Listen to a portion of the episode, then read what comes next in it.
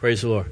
All right, text scripture is Psalm chapter 40, verses 1 through 5. And this is our fourth week of a series entitled Waiting Patiently for God. No, I said patiently. Now, how you going how the, how the peanut gallery going to say I said it wrong? And she's a trained listener. Amen. She had, what, 20 plus years as a course stenographer hearing every word. Now we got to go back and double check those transcripts. Praise the Lord. Oh, well. At least I try. All right, anyway. Psalm chapter 40, verses 1 through 5. And it says, To the chief musician, a psalm of David. I waited patiently for the Lord, and he inclined unto me and heard my cry. He brought me up also out of an horrible pit, out of the miry clay and set my feet upon a rock and established my goings. And he hath put a new song in my mouth, even praise unto our God. Many shall see it and fear and shall trust in the Lord. Blessed is that man that maketh the Lord his trust and respecteth not the proud, nor such as turn aside to lies. Many, O Lord my God, are thy wonderful works which thou hast done, and thy thoughts which are to usward. They cannot be reckoned up in order unto thee. If I would declare and speak of them, they are more than can be numbered. So that's just amazing. We say that if we make the Lord of our trust and wait on Him, just look at the number of thoughts and the wonderful works that it talks about God presenting to his people. Amen. Hallelujah. So even if we think God's not there, we think he's absent, we, we think he's uncaring, the word of God shows us clearly here that the number of thoughts he has towards us, we can't even calculate. Amen. So you go out and get your Cray supercomputer. Amen. David had a situation today in this day and age where people actually take their computers, their individual PCs, and have them all networked. And what they do is they actually share the processing power to create a supercomputer. They're using this now to look out into the depths of outer space. Amen. But yet, even if they could connect all those computers to, to calculate the amount of time and the number of thoughts that God expresses or focuses on you, they cannot be numbered. Wow. Amen. So God thinks about you way more than you think about Him. as much as you love Him, and me and God are bosom buddies, God thinks about you way more than you can ever think about Him. Amen. And that's good when you're in a time of trouble. So, with no further ado, let's open up a word of prayer. Amen. Heavenly Father, in the precious name of Jesus, we thank and praise you, Father, for just showing us how to wait patiently on you, Father. There's times where things are going on and, and, it may seem that we're not getting a remedy to our situations, Father. It seems that sometimes we wonder, why hasn't anything changed? Why haven't you given me the breakthrough right now? But as we've seen over the last few weeks, there's times in which we have to do it a certain way. Amen. Having a sense of expectation while also continuing to walk faithfully in you, trusting you that you're going to come through at the proper time. So, right now, Father, we thank you that your word will continue to penetrate our hearts, motivate us, guide us, comfort us, and deliver us, Father. And most of all, show us how to wait patiently for you, hallelujah, as we're anticipating breakthroughs. And we just give you the glory, the honor, and the praise, Father, for what you are speaking to our lives today. In Jesus' name we pray. Amen. Amen. All right. So, over the last few weeks, I'm sure you all remember, but we talked about how do you handle adversity? And we examined the fact that some people act impulsively, anxiously, or in haste, while others, or that are much wiser, prayerfully seek God's intervention. Then we looked at the mindset we have in terms of waiting. Do you wait for God's answers, being fearful of the situation getting worse, being fearful of losing opportunities or relationships with people? Do you murmur against God? Which is the worst of things? Or do you continue to trust in God even though you may not have seen uh, what you desire from Him come through yet?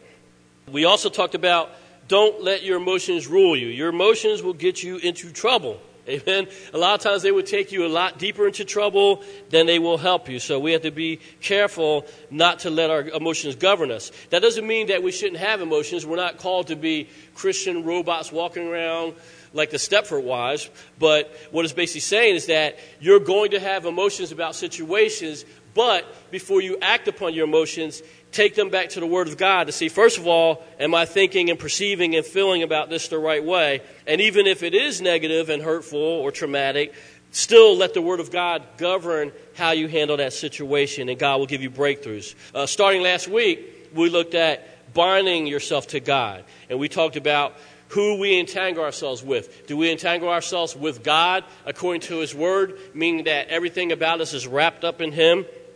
Or do we get ourselves entangled with people that might pull us down or weigh us down? And we examine how the tefillah and the phylacteries, according to the Jewish tradition, they literally attach the Word of God to themselves with leather straps. We don't have to do that in this day and age, but God, in a similar fashion, wants us to wrap ourselves up, mind, body, and spirit, in His Word so we're not separated from it. And we ended last week with binding ourselves up spiritually to God. And that's where we talked about walking not in the counsel of the ungodly, but walking in the full counsel of God's word. And He is the one that will make you like a tree planted by the water, unmovable, well nourished, and able to sustain the tests and trials that are thrown your way. And the fact that God also not only makes you fruitful, but He prevents your fruit from withering. Amen. So now we're going to go on this week and we're going to talk about binding yourself mentally. Amen? Binding yourself mentally. And in our text scripture, it did talk about us waiting patiently on God. And as we saw, waiting patiently meant that you have a sense of girding yourself up or entangling yourself with God and trusting in Him to give you the strength, even as you're through the process of waiting on Him, giving you the strength to not only get through it, but get to the other side to victory. Amen. So we're going to look at a verse, 1 Peter chapter 1, verses 13 to 16. And we're talking about girding ourselves up mentally in God. 1 Peter 1:13 says, "Wherefore gird up the loins of your mind, be sober and hope to the end for the grace that is to be brought unto you at the revelation of Jesus Christ. As obedient children, not fashioning yourselves according to the former lust in your ignorance, but as he which hath called you is holy, so be ye holy in all manner of conversation, because it is written, Be ye holy, for I am holy. Now, that word or that phrase, gird up, means to bind yourself about repeatedly, especially with a belt. So if you think about that, let's say that you have a belt or some kind of strap and you're in a situation where you might fall off something. So instead of allowing that to happen, you wrap yourself around multiple times. It has some kind of hinge or locking mechanism on there. You wrap yourself in good and tight, nice and snug, so you're not sliding around. Strap that thing in, and you're able to hang on no matter what is coming your way to try to cause you to deviate off course or to fall. And one of the ways that you could think about this in terms of our daily well, maybe not our daily lives, but in uh, people around us, is that I think of mountain climbers. Amen? Now, unless you're crazy, if you're going up on a mountain, you have to be intelligent enough to bind yourself with holsters, ropes. A lot of times they have spikes on their feet. They're going up and scaling the mountain, and last time I checked, no mountain is totally straight up and down. You got jagged edges, you have areas that are different shapes, different sizes. As you're going up the side of the mountain, there's a lot of places where it might appear that when you put your foot down, it's a safe location, only for you to put your foot there, and because the rocks or the dirt is loose, as soon as you plant the weight down, your foot slips. So, mountain climbers are very intelligent in the sense that they know that climbing up to this place at the top can sometimes be dangerous or even fatal.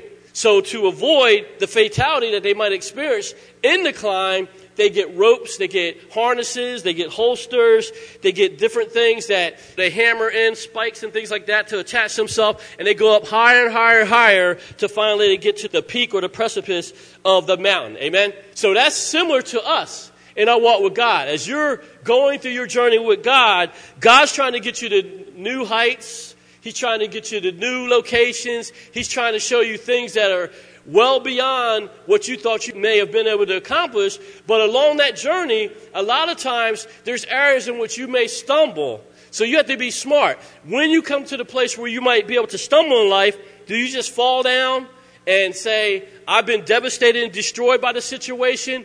Or are you smart enough to say, I'm going on this journey, but the entire time I'm embarking on this journey, I'm keeping God on my mind. Amen. I'm wrapped up in Him. I've tethered my thought patterns to Him. So even though I may seem like I'm about to slip, it's not going to be a fatal injury. Mountain climbers, when they slip, it's common to them that they might slip and suffer a rope burn. They might bruise a knee, get a bump here or there, maybe even get a cut. But because they keep themselves tethered by the ropes that are taking them up to higher heights, the successful ones never fall to their death, even though they may sometimes fall 20, 30 feet because they plant their feet wrong. But thank God, even though they fall, because they're still attached to that line, they may drop down more than the height of a building, but yet they're still dangling there. Amen. Whew. It's not for the faint of heart. Then again, walking with God a lot of times is not for the faint of heart either. So you might go through a situation, you might fall, but thank God, if you are tethered to the Word of God, it's not a fatal injury, even though the enemy might throw everything plus the kitchen sink your way. So, like I said, we need to affix, in other words, not only tether, but affix our minds, our thought process upon what he thinks, what his principles are, how he sees things. A lot of times we need to elevate our thoughts so that we no longer think about things according to this world system. And when we do that, we're able to rise above the situations that we face, even though it may seem that the enemy has us exactly where he wants us. Amen? Now, I've had another situation in which I've personally experienced tethering things. There have been times where I've gone to a Home Depot or Lowe's and Maybe I'm purchasing sheetrock or something like that that's too big to get inside the car. So, especially if I'm using the Outback, it has rails on top that were intended for bikes or skis or something like that, a kayak or whatever you want to throw on top of the vehicle. And there's been times where I have something on there that's heavy in weight or it's too big to get inside the vehicle. So what I do is I will put it on top of there, but I wouldn't just put it on top and then just drive off. Because if I did that, Number one, the thing might slide down over my windshield, and next you know, I'm swerving off the road and crashing. Number two, it might slide off the back or to the side and be destroyed on the ground, or it can endanger another driver that is following up behind me or coming in the opposite direction. So I've been smart enough over the years that if I'm carrying something that I can't get inside of my vehicle, I'll put it on the top. But like I said, I strap it in so thoroughly front and back, side to side, that that thing can't move. And it's the same thing with us. There's going to be situations in life where we're going through something. But if you attach yourself to God so strongly that the winds of life may come your way, you're not getting knocked off in left field away from God. You're not getting, you're not falling back from God. You're not blind to yourself and God, but you're totally attached to Him, strapped in heavily, and capable of going through situation after situation after situation with God right there holding you tight and keeping you from falling off course. Amen?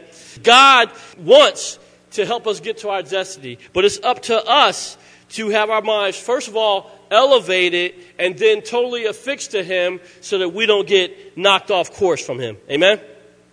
Praise the Lord. Now I'm going to look at something else in regard to girding ourselves up spiritually. And we see that in the book of Proverbs, chapter 3, verses 19 through 26. All right, Proverbs 3, verses 19 through 26. The Lord by wisdom hath founded the earth, by understanding hath he established the heavens. By his knowledge the depths are broken up and the clouds drop down to dew. My son, let not them depart from thine eyes. Keep sound wisdom and discretion. So shall they be life unto thy soul and grace to thy neck.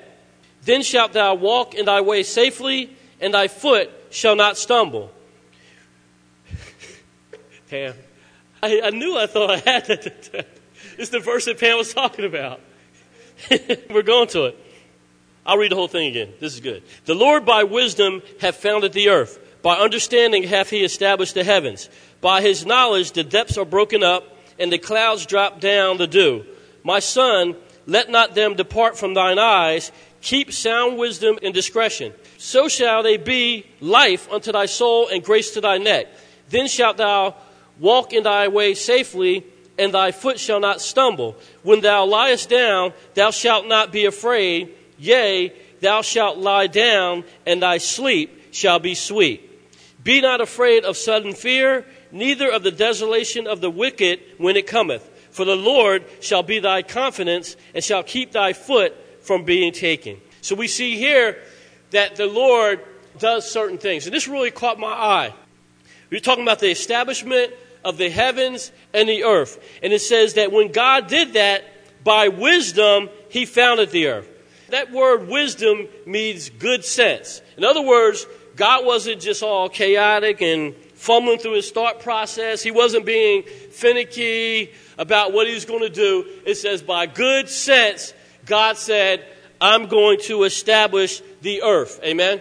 So God thought it out, and he had a game plan, and he started to bark on it. Then it says, By understanding hath he established the heavens. Understanding means intelligence, discretion, skillfulness, reason, and wittiness. Amen? Once again, it means intelligence, discretion, skillfulness, reason, and wittiness. So we see number one, God by good sense founded the earth. Then it says, by intelligence, discretion, skillfulness, reason, and wittiness hath he established the heavens. Then it goes further and says, by his knowledge the depths are broken up.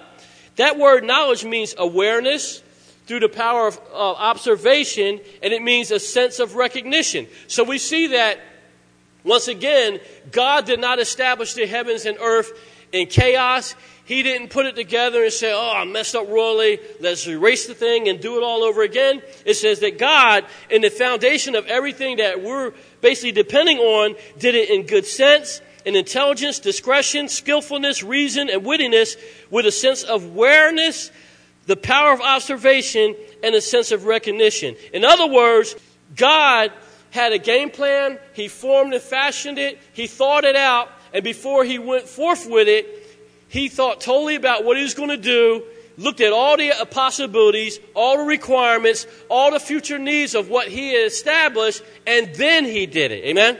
Then he tells us not to let these things, what are those things? Wisdom, understanding, and knowledge, don't let them what? Depart from their eyes. So God is telling us the same way in the foundation of the heavens and earth, I operated under these three things, as you're going out on a daily basis, pursuing your goals, going after your endeavors, handling your responsibilities, I want you to do the same thing and don't let these things depart from your eyes. In other words, don't walk out one day with wisdom, understanding, and the knowledge, and then the next day you're walking out in total foolishness. Amen? He's saying every day you go out, don't let these principles depart from your eyes. Why? Because if you do these things and you walk in sound wisdom and discretion, your life will be peaceful and you will feel grace about your neck. Now, if you don't do that and you let wisdom, knowledge, and understanding depart from your eyes, then instead of having grace upon your neck, you'll have what?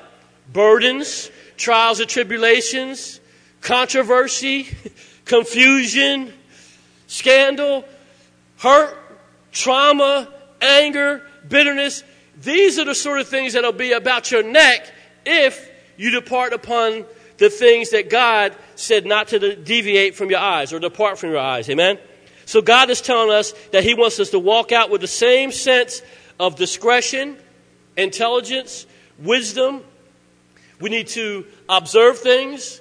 We need to recognize the pitfalls and the trials and tribulations that we could venture into if we don't operate in God's principles and in His perceptions. And if we do that, it says not only will we have grace about our neck, but as Pam had mentioned during prayer, it says that you can lie down at bed at night and your sleep shall be sweet. Amen?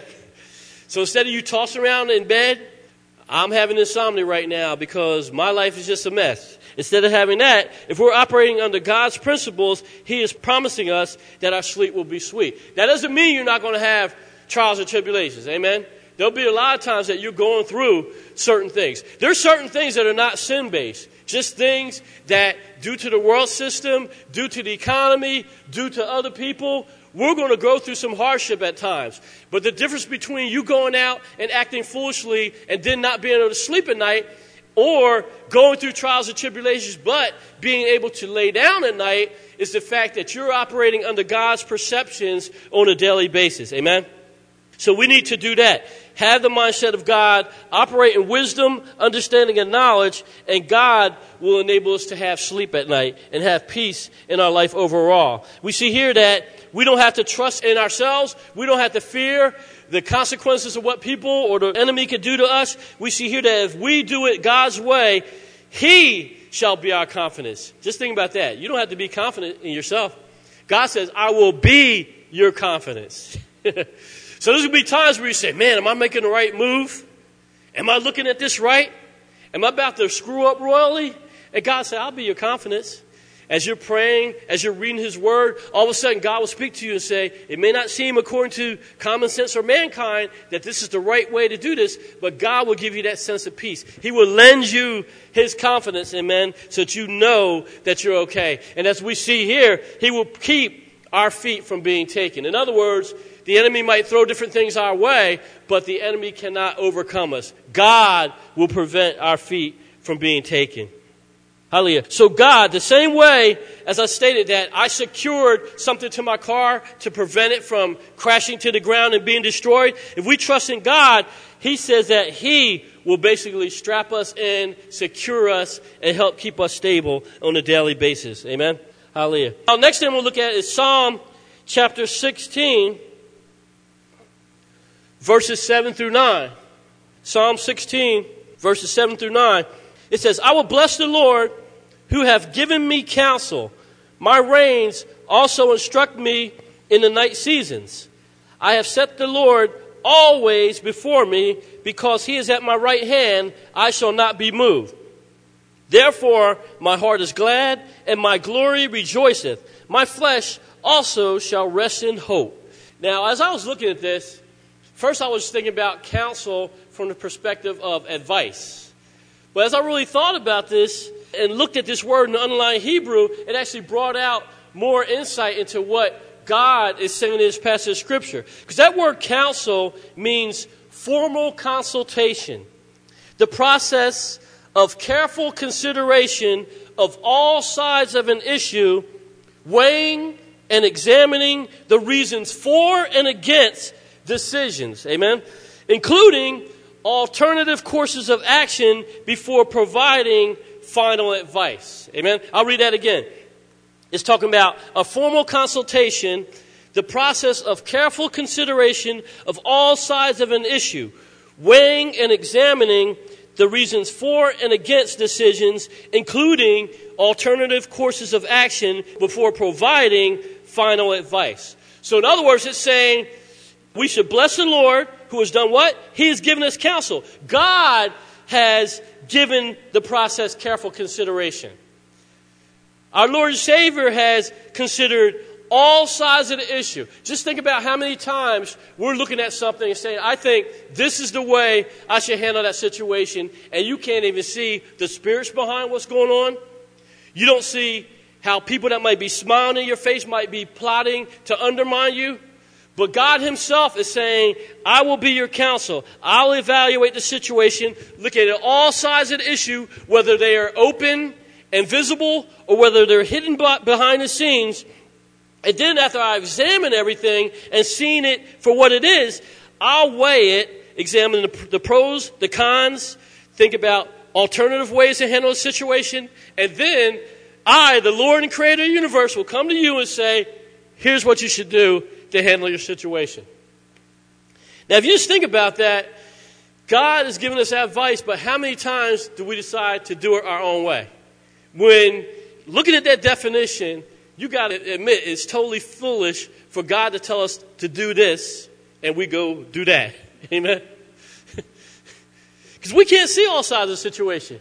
And the ones that might seem to be promoting and encouraging us the most might be the one going back to the house praying against you making a phone call, shooting off an email, trying to undermine you. But thank God that if we heed his counsel, he can see all that. Amen. And God might not necessarily tell you that there's people praying against you or trying to undermine you, but God might expose to you the fact that you can't do this and you need to do that and trust me in this. Amen.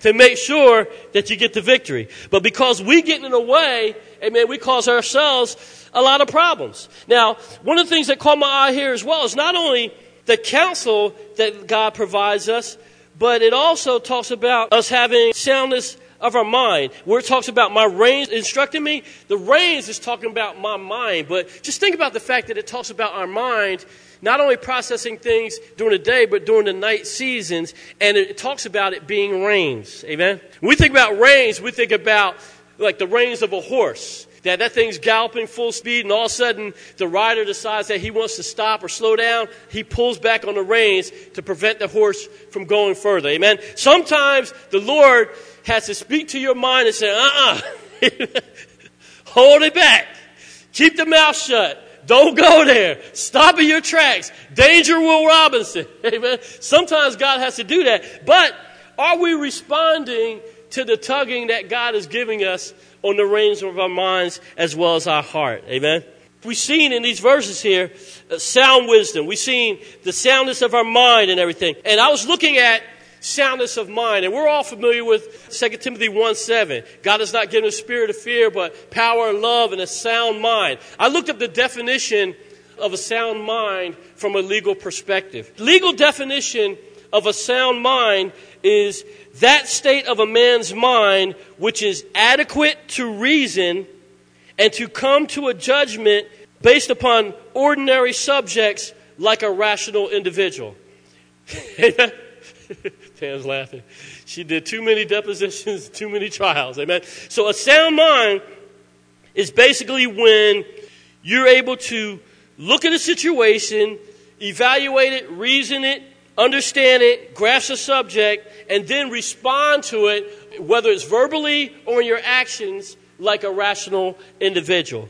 In other words, you're not flipping out, spewing nonsense, going crazy, losing all rationality. Instead, you can examine a situation and basically remain stable despite the things that you're dealing with. And in a court situation, if you're not in a place where you're of sound mind legally, they would basically say that you're incompetent to stand trial. Amen? But in the world system, if you're able to stand trial and they say they find you competent, they not only say that you're capable of understanding everything that you're dealing with right now, but even with your competency being proven, they still expect you to respond to the advice of your legal counsel. Now, in a courtroom, if you were the defendant, you wouldn't try to oppose your counsel. You would listen to what he says, and he might not give it to you the way you like it. But if you want to basically get away from the charges that are coming your way and not go to jail or suffer some major monetary fine, you would listen to the counsel or the lawyer because you trust his expertise to give you the right judgment on how you should proceed to get yourself out on the side of that trial victorious. Amen? That's what an everyday human lawyer. Now, God is saying here, He will be our counsel. He will give us sound judgments, sound advice, sound deliberations, amen, and evaluations of situations to tell us how to handle them. But for some strange reason, even though we have God serving as our legal counsel, which is actually very ironic when he's the ultimate judge of the universe, but he still chooses to stand at your right hand as your legal counsel. And then we choose to say, okay, I hear you, Lord, but I got to do this myself. Amen? so we wonder why we perjure ourselves or we end up incriminating ourselves despite the advice that the Lord has given us. Amen? So just think about that. God is willing to be your legal counsel. Not only against the enemy, the accuser of the brethren, but on a daily basis as we're going around dealing with situations in life. God's saying, I'm willing to be your counsel, but we're basically turning it down and saying, I got this, Lord. Then we wonder why we keep ending up in a courtroom. you're ignoring your legal counsel. And sometimes you're being found guilty of charges when God would have got us off. Amen.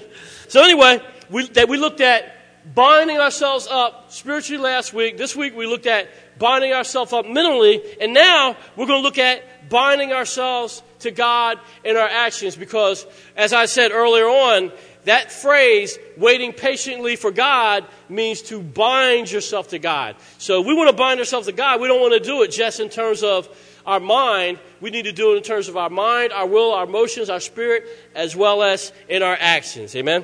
All right, so the first thing we'll look at is from 1 Corinthians chapter 7, verse 22. And I'm actually going to read that out of the Amplified Bible. 1 Corinthians chapter 7, verse 22. It says, For he who as a slave was commanded in to union with the Lord is a freedman of the Lord. Just so he who was free when he was called is a bondservant of Christ the Messiah. So there's a paradox here. It's, it's kind of, let's say it's just reverse. A lot of times we associate being a bondsman or slave with being in prison and being in a life of servitude that is oppressive and forced upon you. But basically, he's telling us here that if we are a slave to God, it is not something that puts you into bondage. Instead, it puts you in union with your Lord and Savior. And he says that union or slavery with me is actually making you a free man because you're free from the devices, the entanglements, and the weight of what the world system will place upon you. So, slavery to God is actually the greatest freedom that you can ever experience. Amen?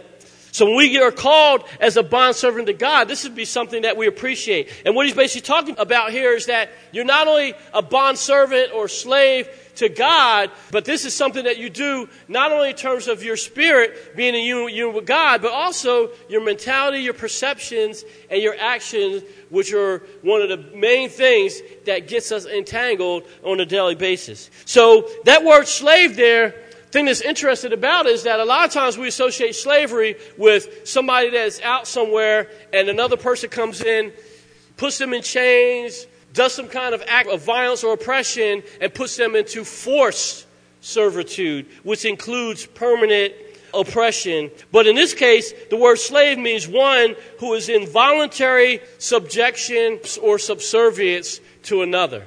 So this is a desire to be God's servant. Amen? A desire to say, God, I no longer want to define my life by what I want. But God, what do you have in store for me today? What do you want me to do?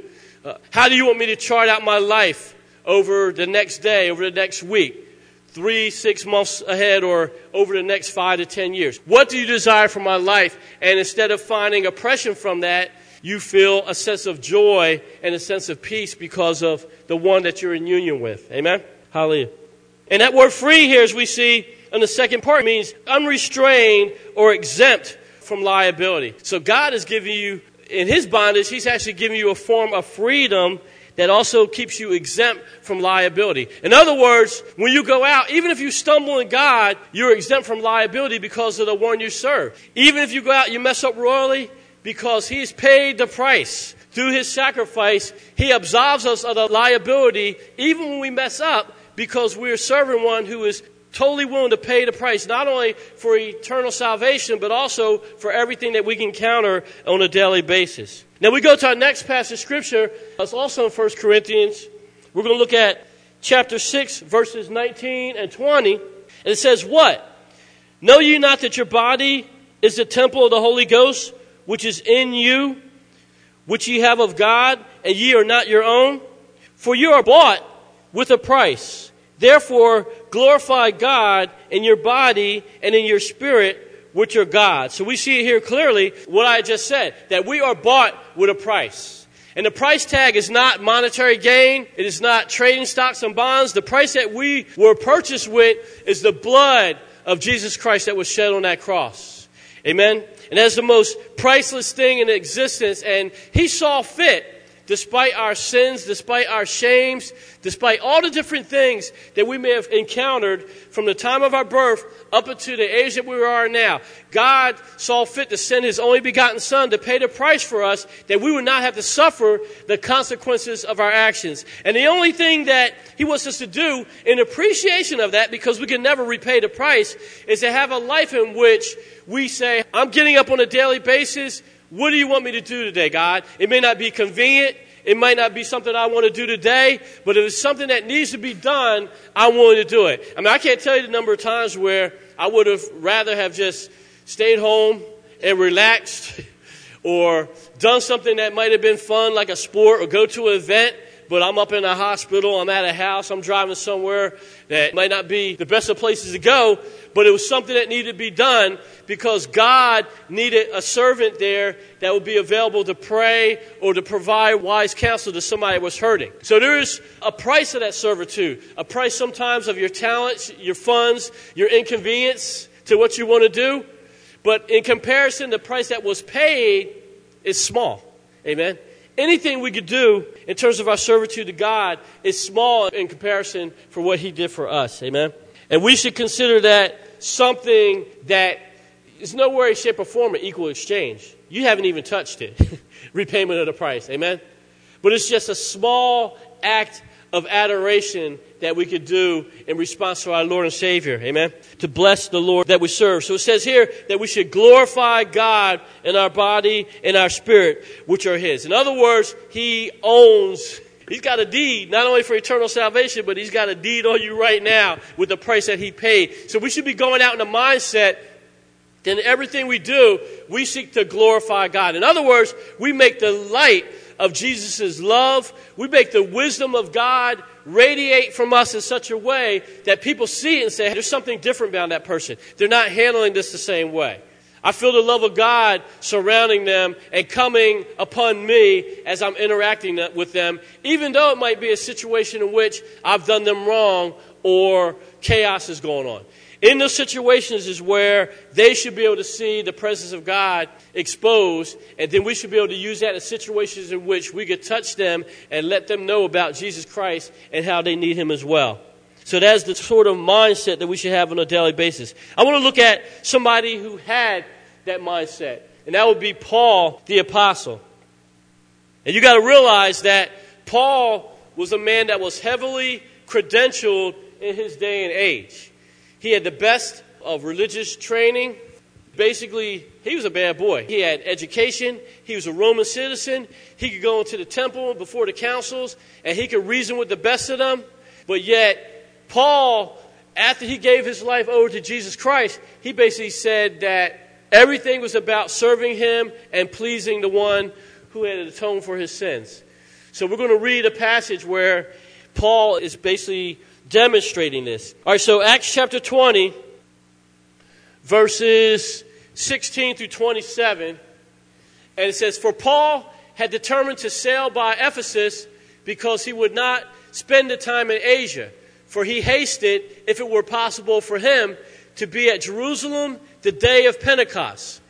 And from Miletus he sent to Ephesus and called the elders of the church. And when they were come to him, he said unto them, You know, from the first day that I came into Asia, after what manner I have been with you at all seasons, serving the Lord with all humility of mind and with many tears and temptations which befell me by the lying in wait of the Jews and how I kept back nothing that was profitable unto you, but have showed you and have taught you publicly and from house to house, testifying both to the Jews and also to the Greeks repentance towards God and faith toward our Lord Jesus Christ. And now, behold, I go bound in the Spirit unto Jerusalem, not knowing the things that shall befall me there, save that the Holy Ghost witnesseth in every city saying that bonds and afflictions abide me. But none of these things move me, neither count I my life dear unto myself, so that I might finish my course with joy and the ministry which I have received of the Lord Jesus to testify the gospel of the grace of God. And now, behold, I know that ye all, among whom I have gone preaching the kingdom of God, shall see my face no more.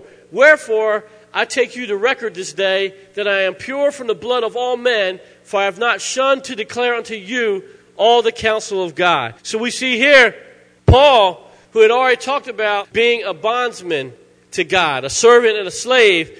We see here that even before he was in a situation where he was literally in shackles or behind the walls of a jail cell, he said, In the spirit, I am in bonds unto Jesus Christ. And he said, Even though I don't know exactly what's awaiting me at some of the destinations that are before me, he said, I'm already bound in the spirit to go where he tells me to go. So the physical shackles are just a consequence of where I'm willing to go because of my willingness to serve and glorify the one that saved me. So he said, I'm perfectly willing to do this. He said, I'm already in bonds in the spirit before I am in the flesh anyway. So whatever is ahead of me, I'm not really concerned. Matter of fact, he says, I don't even count my life dear unto myself. I don't treasure my life anymore. He says, What I treasure is the joy of serving Jesus Christ. Now imagine that. He's filled with joy in the servitude of Jesus Christ, even though he knows that physical bonds are waiting him ahead. And he says, This is an honor and a privilege unto him. Matter of fact, he goes forth and says, You people here, you're not going to see my face anymore. But yet, I'm still going to that destination anyway. So, in his actions, in his mind, in his spirit, he was totally bound to God. And when you're in that situation, as we see here, He's actually awaiting something that a lot of people will run from.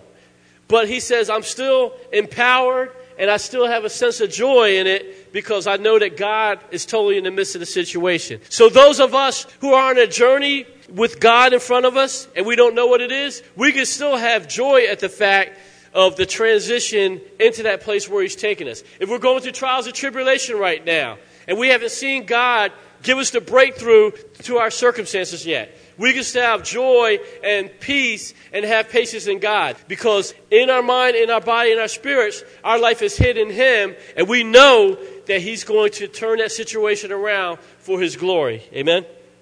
And with that is a sense of freedom. Paul was free in the flesh to say that I reject all my own desires.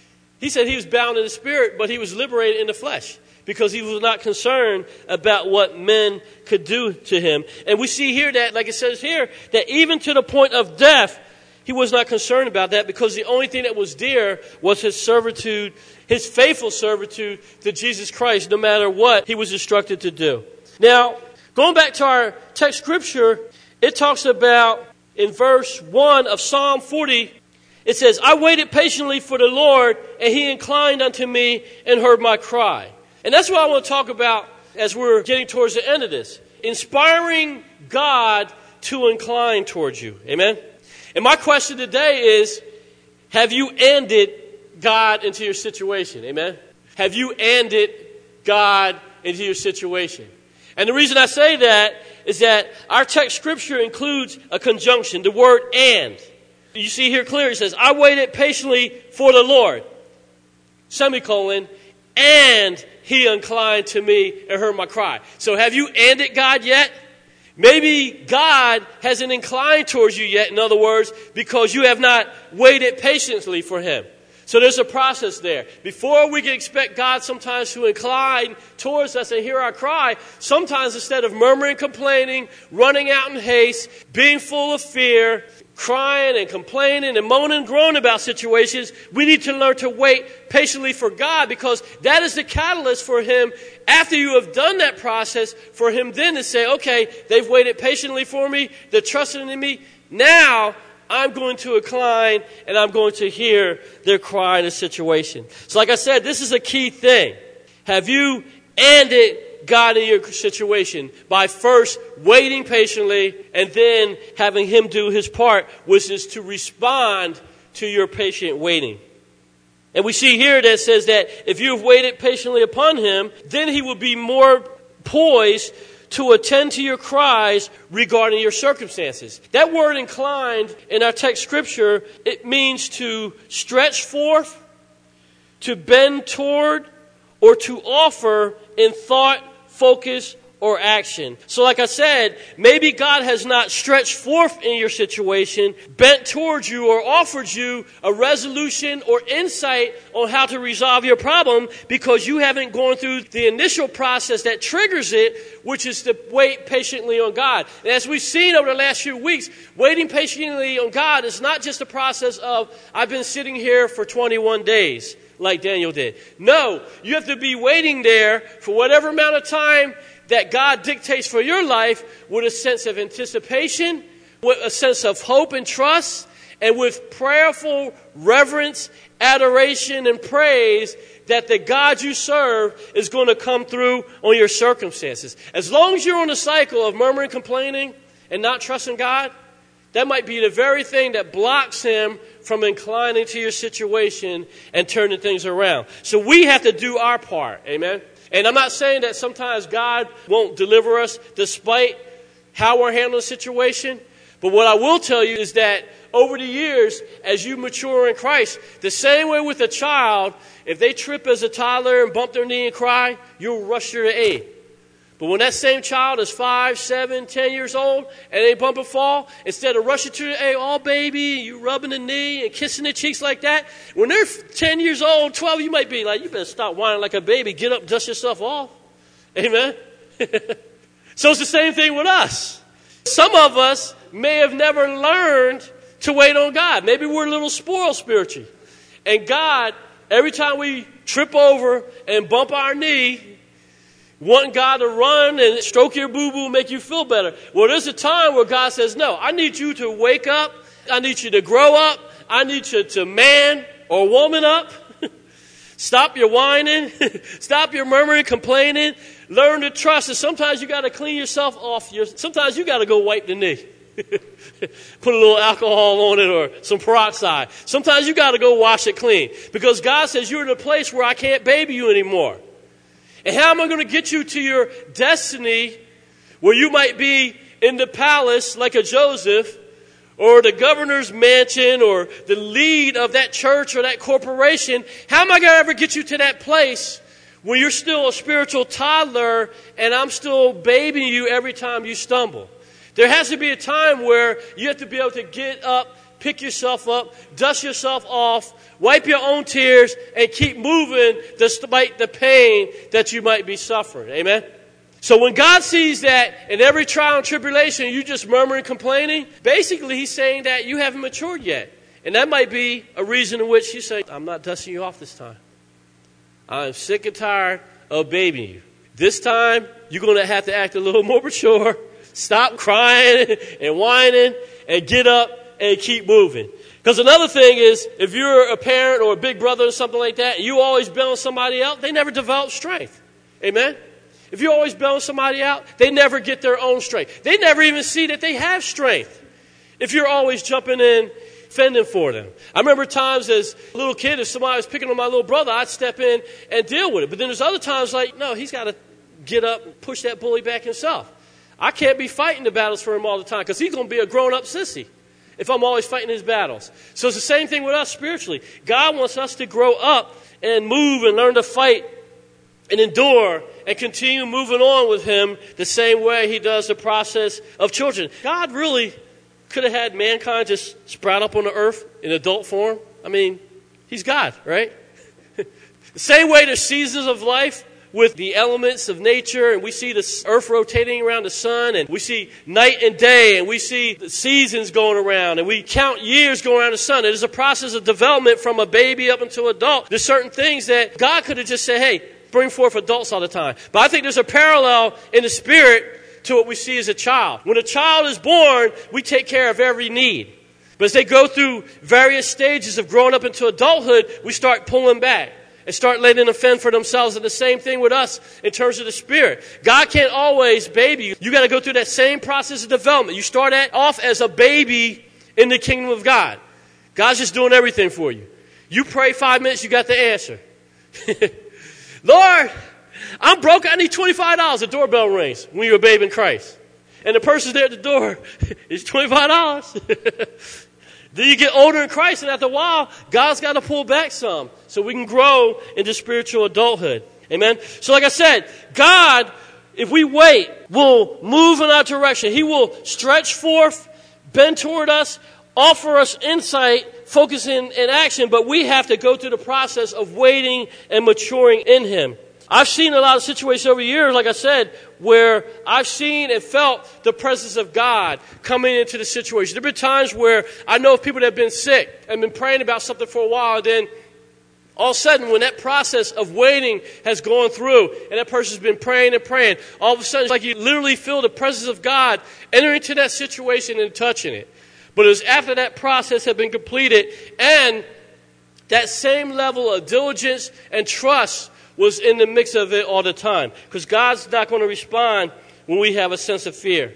Now, I want to go to a few verses in relation to this. First one is Psalm 25, verses 1 through 5 a psalm of David Unto thee, O Lord, do I lift up my soul. O my God, I trust in thee. Let me not be ashamed. Let not mine enemies triumph over me. Yea, let none that wait on thee be ashamed. Let them be ashamed which transgress without cause. Show me thy ways, O Lord. Teach me thy paths. Lead me in thy truth and teach me, for thou art the God of my salvation. On thee do I wait all the day. So we see here that we should be lifting up our soul unto the Lord. And when it's talking about that, it's not talking about trying to lift your physical body up to heaven. No, instead, when it's talking about your soul, it's basically talking about your soulish man, your mind, your will, and your emotions. And it's saying that instead of letting trials and tribulations and attacks of the enemy and people discourage you and make you despondent or something like that. Instead, it says you need to lift your mindset, your thought patterns up to God. Lift your soul up to Him and continue to trust in Him and wait on Him. And even if you need to pray to God and say, God, don't let my enemies triumph over me, that's fine. It's okay to say that to God. Just don't let yourself be in a place where you feel that your enemies are going to defeat you. Amen. So there's a difference between being despondent coming to God and going to God and saying, here's what's trying to weigh me down. I ask you to encourage me and empower me and don't let them overcome me. Amen. There's nothing wrong with that whatsoever. And what that's basically shown us in this passage is we need to pray, trust, and ask God to show us how to properly handle situations from His perspective. And we should, with that prayer, anticipate the fact that He's going to respond and show us how to do the very thing we've asked Him for. Amen. Don't just pray to God, God, show me how to handle this, and then you walk around never get an answer. No. If you ask me a question, you're going to expect me to respond back. You should have the same mindset with God that you're having with an individual. If you're praying to God and anticipating something through His Word, through the Holy Spirit speaking directly, through your dreams when you wake up in the morning, you like, whoa, I got an answer here. Amen. Even with your career. God can speak to you sometimes and give you insight to something. Just this past week, I had a situation where I was dealing with something in computer code and it wasn't working right. And you got thousands and thousands of lines of code. Sometimes it's very hard to isolate a problem that could be a semicolon in the wrong place. Amen? And needless to say, that could be very frustrating sometimes to resolve that situation. So I remember distinctly the one time I was like, I'm going to just get up, walk away, and take a break away. I just got to step away from this for a second. And as I stepped away, I was like, Lord, show me what that problem is, and thank you for showing me what I need to do. And then also, Pam gave me this verse, which I have taped above my desk, talking about I, the Lord, basically inspire you and give you knowledge of witty inventions. So a lot of times I'll read that verse before getting up. So anyway, I walk off and I said, Lord, show me that. And as I'm walking, all of a sudden, like, bam. He's like, this is what it is. So I went, had my drink, ate a snack, went back to my desk, went to that line of code, typed the change, boom, working. Amen. so God's a great computer coder too, software engineer, along with everything else. So pray, trust, and anticipate when you're asking God for something that He's going to respond. Amen? And He's going to show you how to properly handle situations from not only His perspective, but as you saw in that situation, even from a programmatic perspective, God could give you insight. And I'm sure if He could do that with me with computer code, whatever area you're in, real estate, the flight industry, the school system, whatever it may be, God has the insight you need to enable you to handle whatever problems you're dealing with. So when you're praying and trusting in Him, asking Him questions, anticipate that God's going to inspire you with the way that you're going to be able to resolve the problem. And don't necessarily expect that you're going to hear the Ten Commandments voice. This is God. I've given you the, you know, God may not do that. He might give you a little small, still voice that won't scare you half to death. Amen. But whatever way God speaks to you, that's the way in which you'll get the answer and He'll show you how you need to do it. Now, I want to look at somebody that originally was doing stuff right in God, but then he changed. And we're going to see the results of that. So we're going to go to Second Chronicles chapter 16, verses 1 through 9. Second Chronicles 16, 1 through 9, it says, In the sixth and thirtieth year of the reign of Asa, Baasha, king of Israel, came up against Judah and built Ramah, to the intent that he might let none go out or come in to Asa, king of Judah. Then Asa brought out silver and gold out of the treasures of the house of the Lord and of the king's house, and sent to Benhadad, king of Syria, that dwelt at Damascus, saying, there is a league between me and thee, as there was between my father and thy father. Behold, I have sent thee silver and gold. Go, break thy league with Baasha, king of Israel, that he may depart from me. And Benhadad hearkened unto King Asa, and sent the captains of his army against the cities of Israel. And they smote Ijon and Dan, Abelmaim, and all the store cities of Naphtali. And it came to pass when Baasha heard it that he left off building of Ramah and let his work cease. Then Asa the king took all Judah, and they carried away the stones of Ramah and the timber thereof, wherewith Baasha was building, and he built therewith Geba and Mizpah. And at that time, Hanani the seer came to Asa, king of Judah, and said unto him, Because thou hast relied on the king of Syria, and not relied on the Lord thy God, Therefore is the host of the king of Syria escaped out of thy hand. Were not the Ethiopians and the Lubims a huge host with very many chariots and horsemen? Yet, because thou didst rely on the Lord, he delivered them into thy hand. For the eyes of the Lord run to and fro throughout the whole earth to show himself strong in the behalf of them whose heart is perfect toward him. Herein thou hast done foolishly, Therefore, from henceforth thou shalt have wars. So previously, Asa was basically trusting God in everything that he did. And because he trusted God and he was prayerful and he believed that God was blessing him in his endeavors, everything he did, he did it in accord of what God wanted him to do, and he was blessed. He had a time of peace, nobody was messing with him, and even if they came to attack him, they were getting basically decimated easily because the hand of the Lord was upon him. Now, Unfortunately, after he had had his period of rest and was blessed, he decided that, you know what, my dad had a truce with this king, and his son is in rulership of the throne like I am. So, you know what, let me go over here, and the same way my dad was at peace with him, I'm going to establish a truce with him. So, he goes in, makes a truce, and because of that, as we see, the prophet comes in and says, because you're trusting in the truce with a man as opposed to trusting with God, now you're going to have wars. If you continue to trust in God, you would have had a peace surrounding you all the time. And once again, even if people attacked you, I would have thwarted their every attack.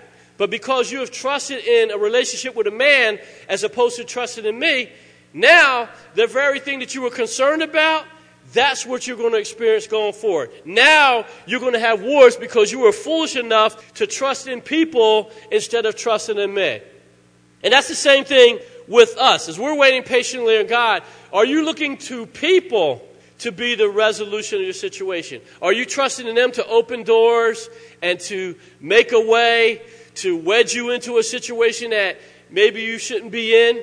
And you're trusting them to give you the power and authority and the privilege to get you out of the obstacles that you're surrounded by right now? Or are you trusting God to be the one that's going to break down strongholds and give you deliverance in your situation. As long as we're trusting in God, it is the hand of God that will come to help you overcome your problems. But if you trust in people, then God's going to back off. He said, I'm not going to allow you to get glory in a situation by accrediting it to man. Amen? So just think about that. You trust in somebody and say, well, if I can somehow get the phone number of that person or drop my business card off and that person sees my business card or my resume and they call me, then wow, God's going to turn around my whole financial situation. And then you go get that situation and you're going to say, see, because I gave them my business card or I got my resume into the hand of the right person, I'm blessed. And God's like, nah. He said, well, you got blessed by the hand of flesh, but either God will say, I'm going to totally back off and let that handle it, or you might get a job, but you may not necessarily get what God would have had in store for you because you were trusting in the connections and the hookups with people more than you were with God Himself. Amen? So we got to trust in God. And I've definitely seen that in my career over the last few years. Actually, the last three or four projects that I was working on, I didn't even pursue. People saw my resume out on databases out on the internet, and they contacted me and said, Hey, what is your availability? And then next you know, I'm working with them. So I've actually been more successful in terms of God inspiring people to see my resume and contact me than in the situations where I was looking for an opportunity on a website or something like that, and I sent a resume out. God's method is working a lot better. I, and I made a lot more money on God's hookups than on the ones that I went after. So, so God is opening up the door, amen, God can bless it, anoint it, and really, in terms of my livelihood over the last probably two to three years, the bulk of anything I've made has been through God establishing it. Amen. And there have been times where, even with connections, I've been able to make income, but it seems like it's more fruitful overall and it lasts longer and it's more profitable when I'm just sitting back minding my business and God has opened the door for it. Amen? So there are going to be times, I'm not telling you to turn it down. I did a registration website for the VBA last year. That was all through me being a coach and a board member for years, so the door was open and they were like, hey, you're a logical choice. There are times where that will happen, but I'm saying don't trust in that. Trust in God to be the main one that's going to set you up for opportunities and good opportunities that are fruitful. Amen? Hallelujah. So trust totally in Him, not on people, not on your crisis and worrying about it, and not on what your enemy is going to do. Trust in God to be the one that's going to be the resolution for all your situation. Now, we see in Matthew chapter 7, verses 7 through 11, how we should be asking for things in God. Matthew 7, 7 through 11. And this is the words of Jesus Christ. Amen. It says, Ask, and it shall be given you. Seek, and ye shall find. Knock, and it shall be opened unto you. For everyone that asketh receiveth, and he that seeketh findeth. And to him that knocketh it shall be opened. Or what man is there of you whom if his son asks bread will give him a stone? Or if he ask a fish, will he give him a serpent? If ye then, being evil, know how to give good gifts unto your children, how much more shall your Father which is in heaven give good things to them that ask him? So we see here, Jesus Christ is basically comparing our Heavenly Father to our earthly fathers. And he says, hey, you've been dealing with your earthly father. Most situations, there's some nuts out here in this day and age, but for the most part, if a child ask their parents for something. If it's good for them, not harmful, not going to give you harmful stuff, but if it's good for them, and especially if it's something that's geared towards their daily necessities food, shelter, clothing, education. If a child asks for it, the parent typically is going to give them what they ask for. So there's a sense of expectation that if you ask for something that's good for you, that you're not going to get in response to that something that is harmful or something that has no value whatsoever. Same thing in the kingdom of God. Jesus tells us, ask, ask God for stuff. Did you ask? If you didn't get it, if you're waiting patiently for God and you haven't asked, then don't blame God if you didn't take the time to say, God, I need this. Amen. That begs the question, where are you at in your relationship with God? If you feel that you can't ask God something, number one, you need to say, hey, am I saved? Amen. Number two, if I'm saved, then why would I not want to approach my Father? Amen? And then going after that, it says not only ask Him for something, but it says you need to seek. You need to seek Him and you shall find it. After you've asked, do you just ask the question and then forget about it? So that if God came to you and said, you ask God, God, I need some bread. Then you walk off and forget about the bread. And then later that day, God says, here's your bread. And you're like, what are you talking about?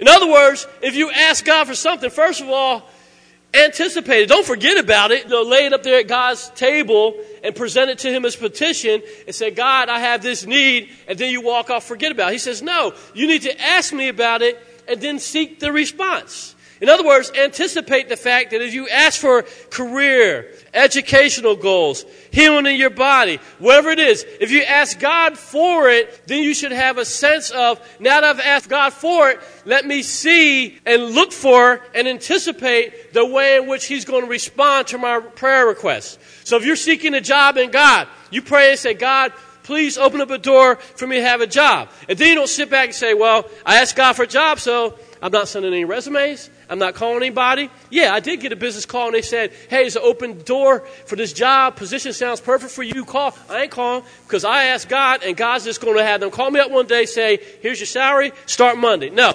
Ask God, then start to seek the doors to be opening for a job. You pray and ask God, and all of a sudden you get a phone call. Hey, you know, I just heard they're hiring over so and so. Well, you can't be waiting around. You need to get that resume out the door as soon as possible because that may be God's response to your prayer for that job. Amen? So we need to have a sense of anticipation, and then sometimes there are certain steps that we need to undergo to try to get that thing. If you're asking God for something and it has a requirement on your part to get it fulfilled, you need to do your part. You're praying asking God for health. Heal me in my body, God, head to toe. I'm sick as a dog. Heal me, God. And then you go out smoking a cigarette. Well, why ask God for something that you're already contaminating? Amen. If you have no intent to walk in health and change your habits, then don't ask God for healing. So there might be a responsibility on your part for God to respond because God might be saying, hey, I'm the ultimate healer, the ultimate physician. I can heal you from head to toe.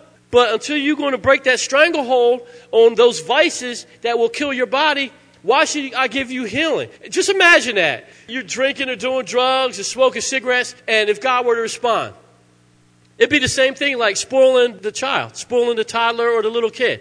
I got, I got cancer, Lord, or I got emphysema, Lord. Lord, heal me. God heals you. Wake up one morning. My lungs are totally clean. Thank you, Jesus. My lungs are clean. Then you go out and smoke a cigarette. Then your lungs get filled up with tar again. Lord, heal my lungs. He heals your lungs. Wake up another morning. I'm healthy again. Lord, thank you, Jesus. Where's my cigar? Why should God keep blessing you with something that you're not going to appreciate? Amen? So we need to ask God. We need to walk around seeking the response to the answers. Amen? And then have an expectation that when He makes doors available before us, that we go knock on those doors and get into ones that He has open for us. Amen? And then, like I said, have an expectation that if we ask God for something, He's going to respond with something in that particular area. It may not be exactly what you prayed for, but it should be something in that ballpark. Amen? So have an expectation that God's love as our Heavenly Father is just cause enough for us to go pray and seek Him. And it's enough cause for him to intervene in our struggles on a daily basis. My kids don't have to beg for me to help. It's my good pleasure to say, I'm doing something that's going to get my sons out into the world to be the best that they could be, to represent the Fox name, to be good Christians that represent Jesus Christ, and that have good, solid families and children that are coming up the same way or better than I raised them. That's my good pleasure to do that in their life. So if I have that mindset, as an earthly father, how much more so does your heavenly father desire that for all of us? The stuff we as earthly parents want for our kids, it just pales. It's almost abusive. And that's a weird way to say it. It's almost abusive because anything we can imagine or dream for our kids, as we saw earlier on, God starts to so great and so broad what we envision for the children, even if you were praying from the day of their birth that your child would be in the White House, it pales in comparison to what God has in store for them. We can't even imagine what to pray and to think for Colin Trey. We could do our best, but we can't even imagine what God could be thinking about that. He may be like, I think you're too small. Year 2050, Trey's going to be the governor of Mars.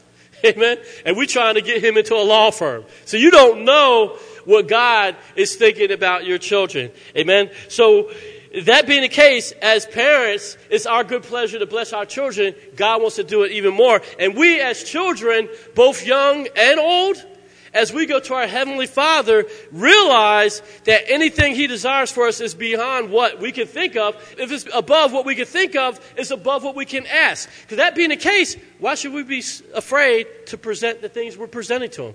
It's well beyond what He's even imagining for you. Amen? Praise the Lord. So we need to take stuff to God and realize it's His pleasure. Now, our text scripture also talk about having a new song in our mouth. We wait patiently on God, and as we're waiting and trusting and anticipating, we're not sitting there all depressed and discouraged and is God going to come through? Instead, it talks about us having a new song in our mouth. And we can see a passage about a new song in the book of Ephesians, chapter 5, verses 15 through 21.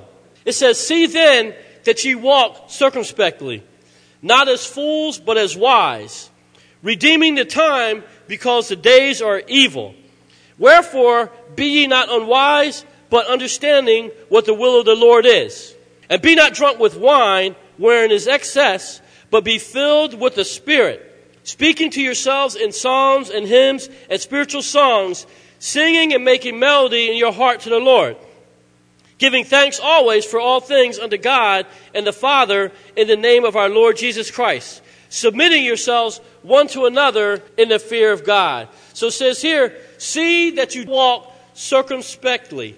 In other words, be heedful or mindful of the circumstances and the potential consequences of your actions. Basically, what it's telling us is if you're walking around on a daily basis and you're not giving any consideration whatsoever of what the consequences of your behavior could be, he said, that's foolish.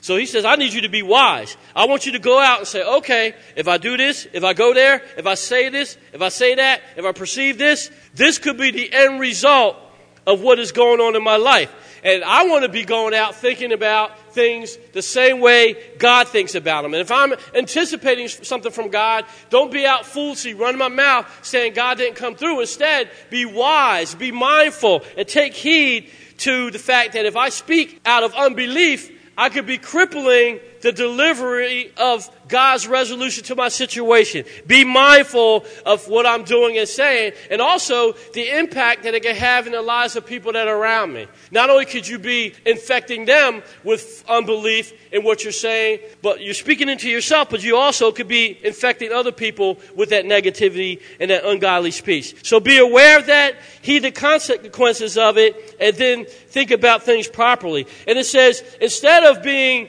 in a murmuring, complaining mode, it says you should be speaking to yourself in psalms and hymns and spiritual songs. That word spiritual means supernatural or regenerative healing songs. You ever have time where you just walk around all of a sudden a song comes to your spirit? And it might be something you hear on the gospel radio, or it could be just something that words just start to flow in your mind. Well, that's the kind of spiritual hymns and songs and words that God wants you to replay over and over again in your mind because they encourage you. When you're starting to feel weak, when you're starting to feel drained and overwhelmed, if one of those songs come to your spirit, just keep allowing it. Just don't sit there and say, "Why well, I keep thinking about that stupid song?"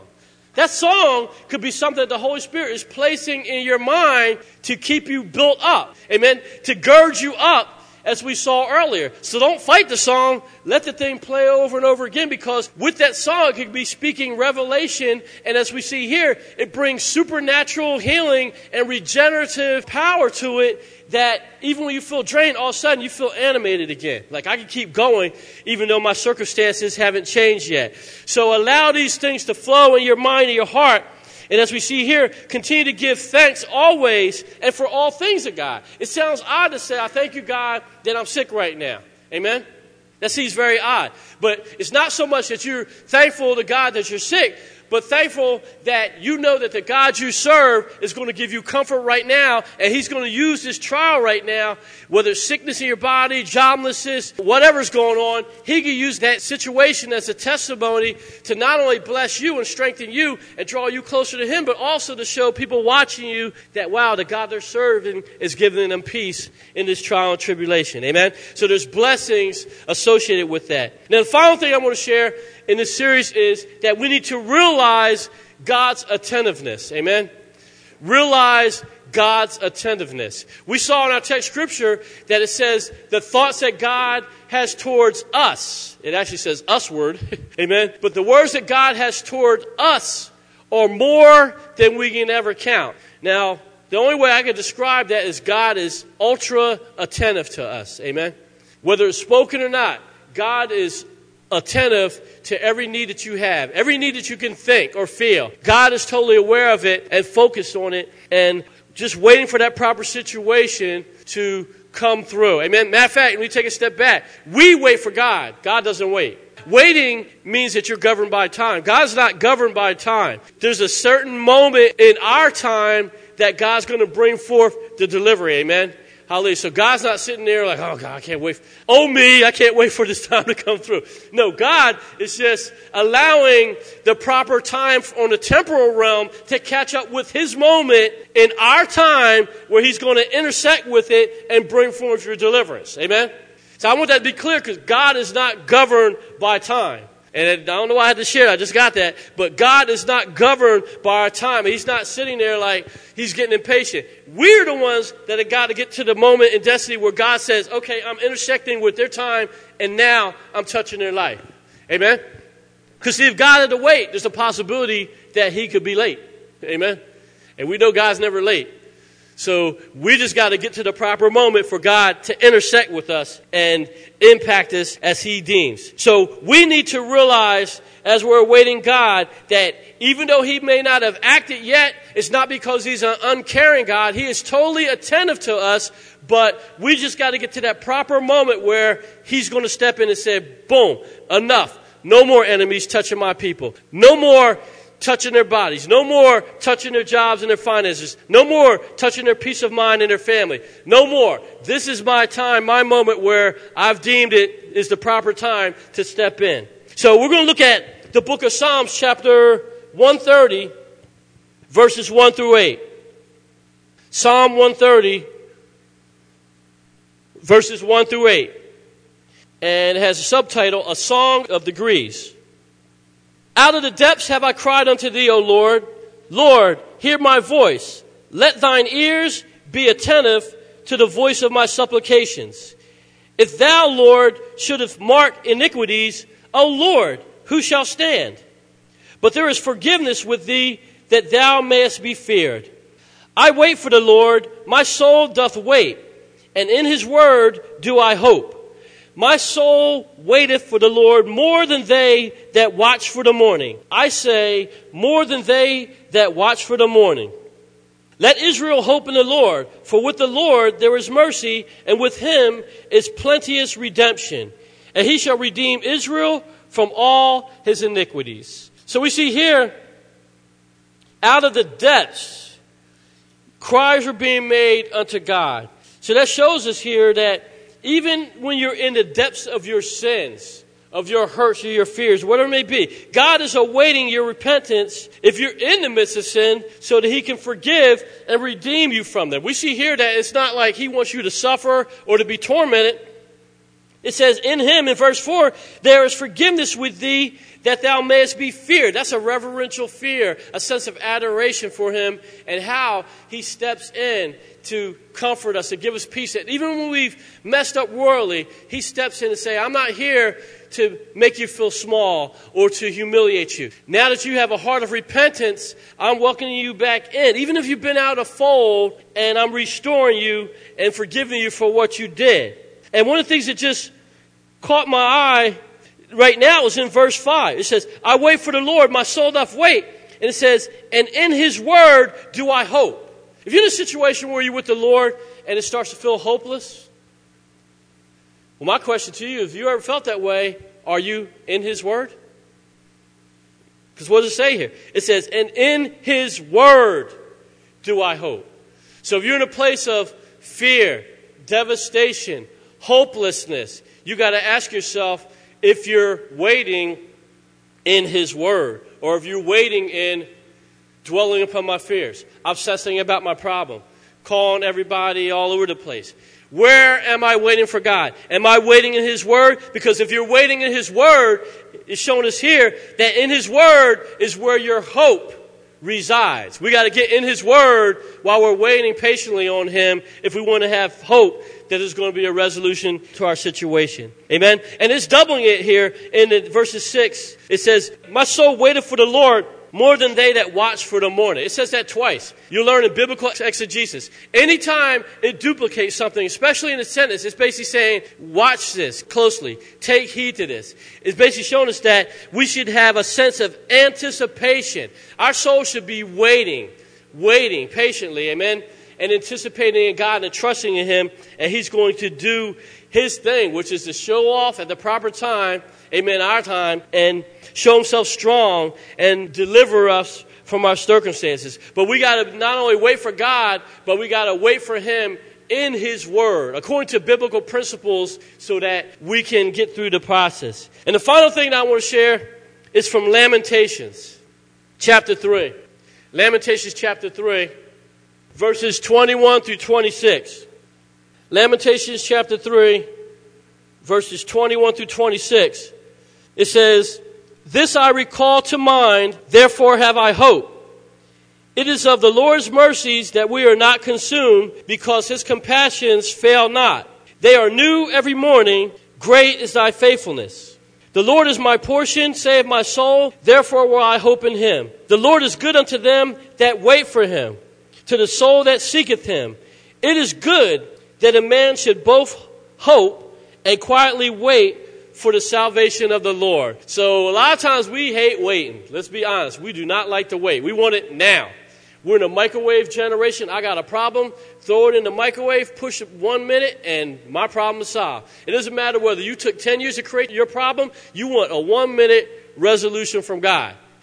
but things don't work that way all the time. So we see here that we should both hope and quietly wait for the salvation of the Lord. And it says that is a good thing. Amen? But the great thing about it is that sometimes you wait and you might say, well, I'm not sure if I'm going to survive this process of waiting. But we see here that the answer to being nourished and satisfied in the midst of our waiting is actually found in this passage of Scripture. Verse 21, it says, The Lord is my portion, saith my soul.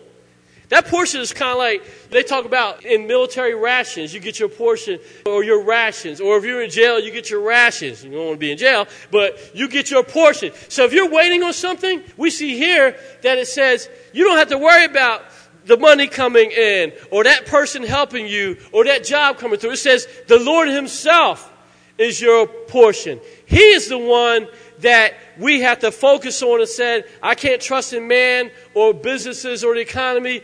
God is my nurturer. He is my portion. And as I have hope in Him, He is going to restore my situation. Amen. No matter how dark it may be. And we see here that it's a good thing for us to both not only wait, but to continue to have hope. We can't allow hope to leave us in the midst of our waiting process. So we trust in God, He's going to come through. And I just love this. You know, this is like a song we sing. Verse 23 The steadfast love of the Lord never ceases. His mercies never come to an end. Walter knows it. Uh oh. They are new every morning. New every morning. Great is thy faithfulness, O Lord. Great is thy faithfulness. The steadfast love of the Lord. The steadfast love of the Lord never ceases. His mercies never come to an end. His mercies never come to an end. They are new every morning. They are new every morning. New every morning. Great is thy faithfulness. Great is thy faithfulness, O Lord. Great is thy faithfulness. Let's give the Lord a hand clap. Amen. Thank you, Jesus. Hallelujah. Thank you, Lord. Praise the Lord. Thank you, Lord. Hallelujah. At this time, uh, if anybody needs prayer, is something you've been waiting on in God, amen. Hallelujah. Feel free to come forward. It could be educational, it could be health, it could be relational, whatever it is, amen. Hallelujah. Thank you, Jesus. Thank you, Jesus. Praise you, Lord.